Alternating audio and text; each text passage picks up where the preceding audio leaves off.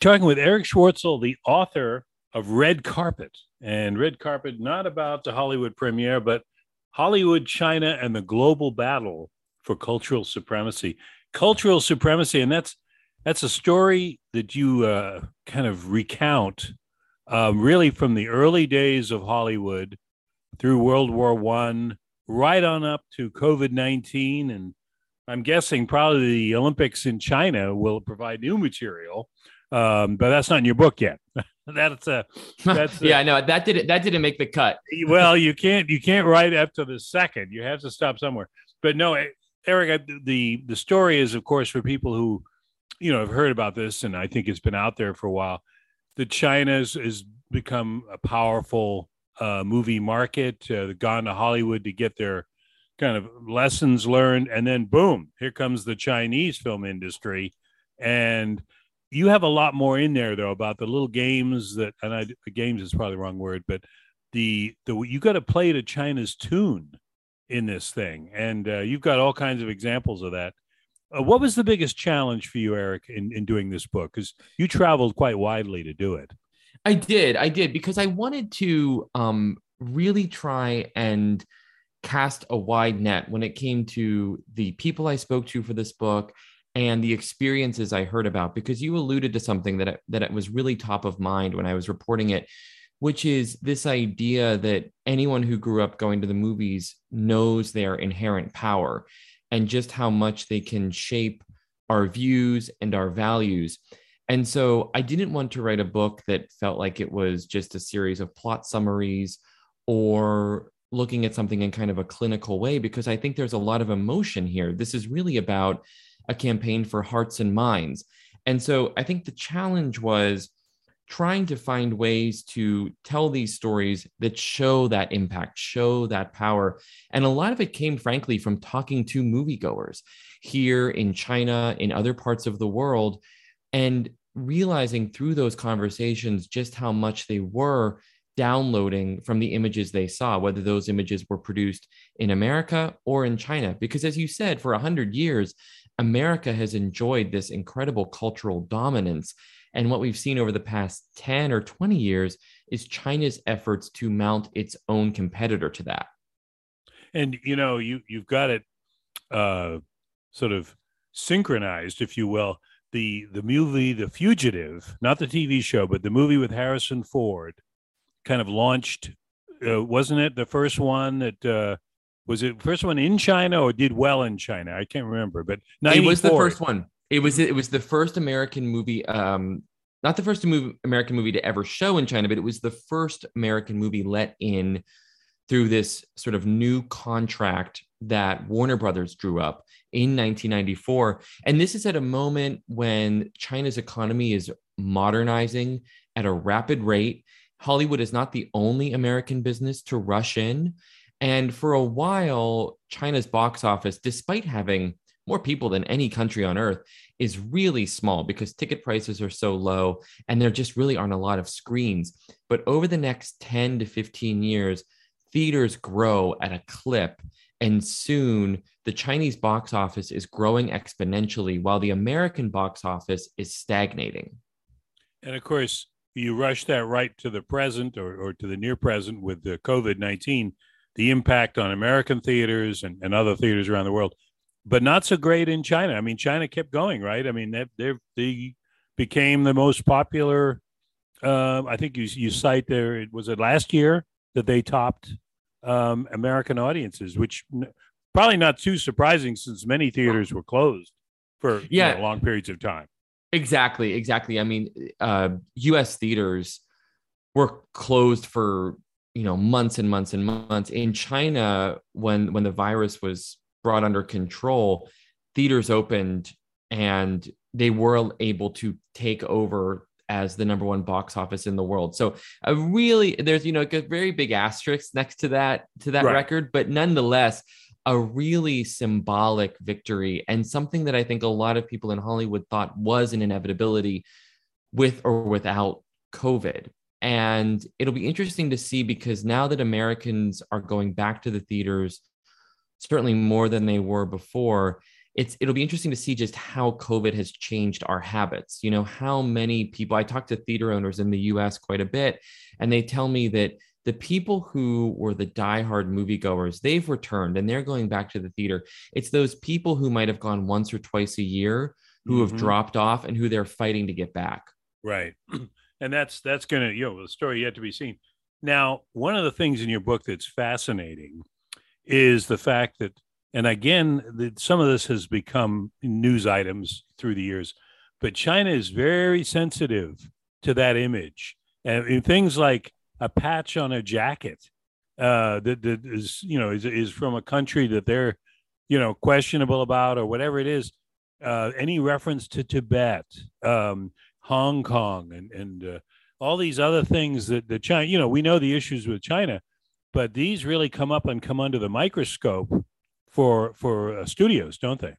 Absolutely, because the number one thing to understand is that in order to access that massive box office we just referenced, you need to have your movie approved by Chinese Communist Party officials.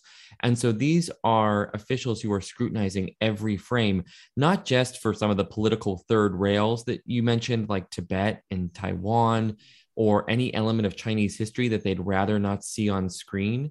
So not only do those political issues become, territory you can't explore, but really anything that shows China in a negative or unflattering light, down to a James Bond movie in which 007 shoots and kills a Chinese security guard. That scene had to be cut from the movie Skyfall because it made China look weak.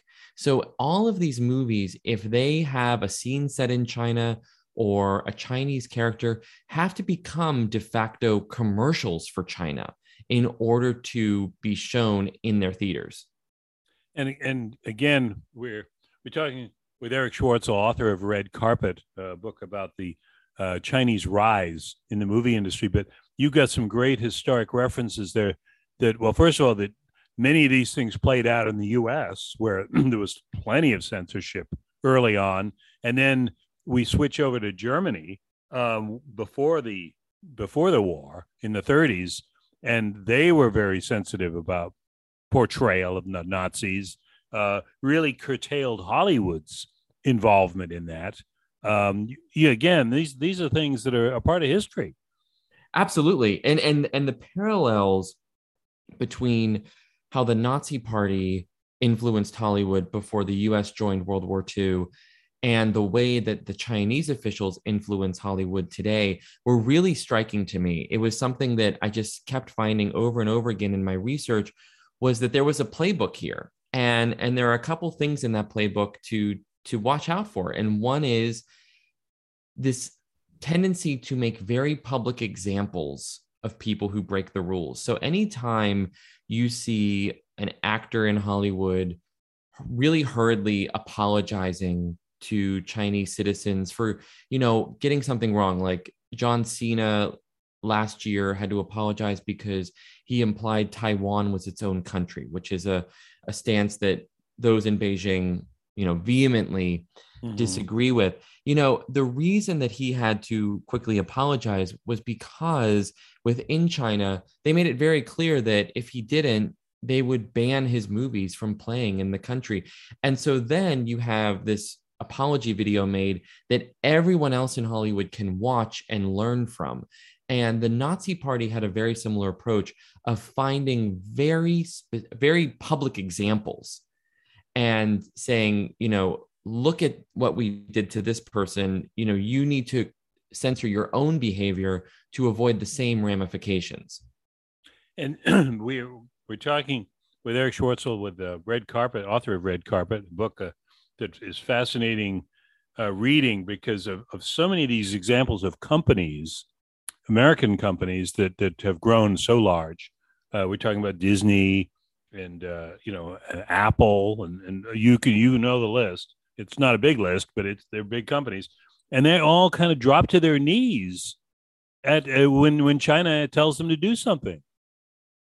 That's right. I mean, and in a way they have to, because right now I don't envy the CEOs of those companies, because on one hand, they are doing business with a country that in some cases wants to build and develop competitors to their business. Mm-hmm. They're also doing business with a country that is increasingly at odds with the American government. But these are also business executives with a fiduciary duty to their shareholders to maximize profits. And taking a stand that costs you access to China is just too lucrative to risk. And you make the point that Netflix is the sort of the outlier because they aren't in China, or at least you tell me. I got the impression they really don't have a big stake in China. If maybe they're working on it, but as a result, they can do things that the other studios can't. That's right. They tried to get into China.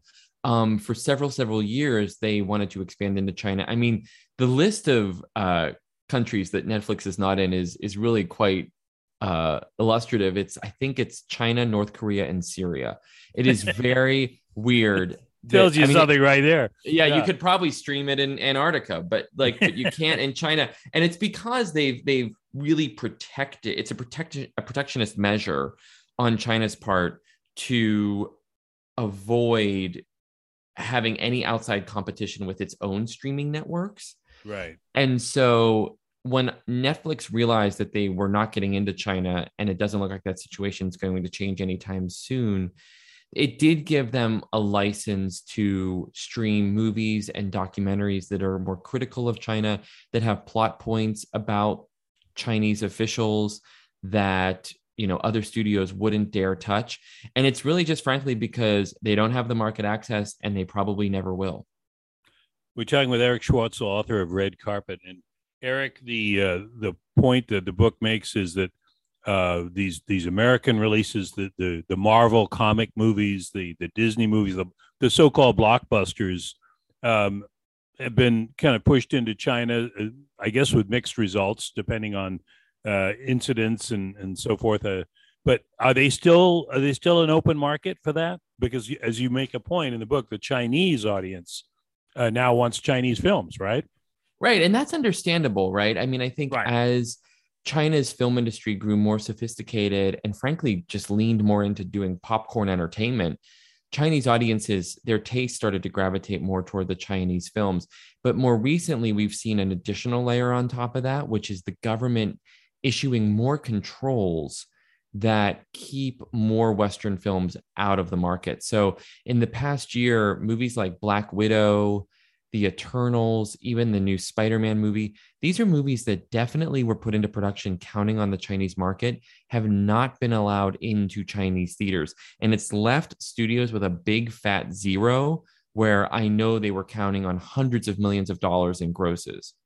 Wow. And again, that's the power of the Chinese market. What about, we know America was and is perhaps the world leader, long-standing of sort of exporting films around the world. What about other countries? I'm thinking of France and other countries in Europe. What are the film industries there? How are they getting along with China? You know, I think it's on a much smaller level. Traditionally, those smaller markets have stayed rather domestic. You know, a lot of French movies stay in France. A lot of German movies stay in Germany, with the occasional, breakout, often in like the art house circuit here in the US, right? And so we will occasionally see a European film, an Indian film, a Latin American film move into China and come out, but it's really been a scattering, only maybe one or two a year. I mean, when it comes to foreign entertainment, Chinese audiences over the past 2 decades have been very well acquainted with American entertainment, and less so with other countries. But what's fascinating is that as China's relations with other countries have warmed, I'm thinking specifically of Russia, what you'll often see are Chinese producers start announcing co-productions with those countries. So these co-production announcements kind of become this barometer of China's feelings toward that country at large. And I remember just a short little story for you. I remember when I was in Shanghai on a reporting trip for the book, reading an article about how Vladimir Putin had sent Xi Jinping ice cream for his birthday. And then later that day, going to a party that announced the first ever China-Russian co-production. It was almost like the cinematic version of that ice cream gift. Yeah, no kidding. Well, and of course, that's in the news as we speak. Exactly. Chinese-Russian relations, it's so up to date. What about? I'm thinking of the sensitivity. Well, you make a point in the book. I wanted to ask you this: that China is so really has their guard up when it comes to censorship. But I think you make the point that that's not how America did it. I mean, America. I don't say warts and all because that's probably being a little too sweeping. But America isn't afraid to show, hey, we got problems here. That's not the case with China, is it? I mean, the point you make when you go to the African satellite dish, is that in Kenya? Kenya, yes. Mm-hmm. Kenya. The point is, I think you spoke to customers there in Kenya, and they were going, oh, the Chinese, they do no wrong, because this is what they see on the screen. But, in the long run, that's not going to work, is it? I mean, one would think that that's going to be counterproductive. Yeah, it's tough to say. You're right that I think most audiences know when they're being, served medicine. And I think you're right. And that's why I think China has moved in with such aggression. And that's why these satellite dishes that carry their entertainment are subsidized and cost so much less than the alternatives, because they want to kind of bridge that gap in appeal however they can. I mean, I often think of it this way. I mean, how many movies have we seen where it's revealed in the final moments that the bad guy was the CIA or right. the U.S. government was behind the plot? That is that is not a storytelling device that you will ever see in a Chinese film. If anything, every Chinese movie will end with the bad guy getting caught and there being consequences. Think of it this way. In the Chinese version of The Silence of the Lambs, Hannibal Lecter would never escape at the end. Oh, this brings up so many plot points. You know what I was thinking, Eric, and we're talking with Erich Schwartzel, author of Red Carpet, when I was reading about the Chinese efforts in Africa. And we know that they've invested heavily in Africa for reasons that make sense for a country that wants to become is a world power, but wants to develop further. I had this thought, especially since you've already referenced Netflix in the book. Netflix, with all its profits, should, kind of compete in Africa. Get your satellite dishes out there. Let's go on to the next town and see. No, don't get it from China. We got one here for you, because that's the new market. That's the world market, and we're kind of lagging in that. I think our certainly our streams are out there, but to make it possible for people who don't have a lot of money to watch it. That's fascinating to me. Yeah, it's a bit of a Africa, India. There are a couple countries like that I think are really over the next decade going to be the final frontier for a lot of that competition. I guess the key difference is in China you have the government backing that effort. Right. I don't see the American government ordering Netflix to do the same. It's just a system that doesn't cooperate between right. industry and government that way. So you're right. I mean, I think Netflix would love to expand more deeply into Africa for economic reasons, but in China, it's less about economics and more about politics. Very good. Well, Eric, we've been talking with Erich Schwartzel, author of Red Carpet, just a fabulous book about right up to the minute, up to the second, this ongoing competition. I can't wait to see what happens next because obviously there's going to be a It might take years, but the whole story is going to unfold, as you said. Just how America responds after COVID in the movie business is it going to be a question mark? So, lots of things to look at here, Eric. Yeah, I'll have to write a sequel. Well, we look forward to that. Thank you, Erich Schwartzel, author of Red Carpet, right here, talking the story of China's rise in the film world, and we thank you, Eric. Hey, my pleasure. Thank you. Take care. You too.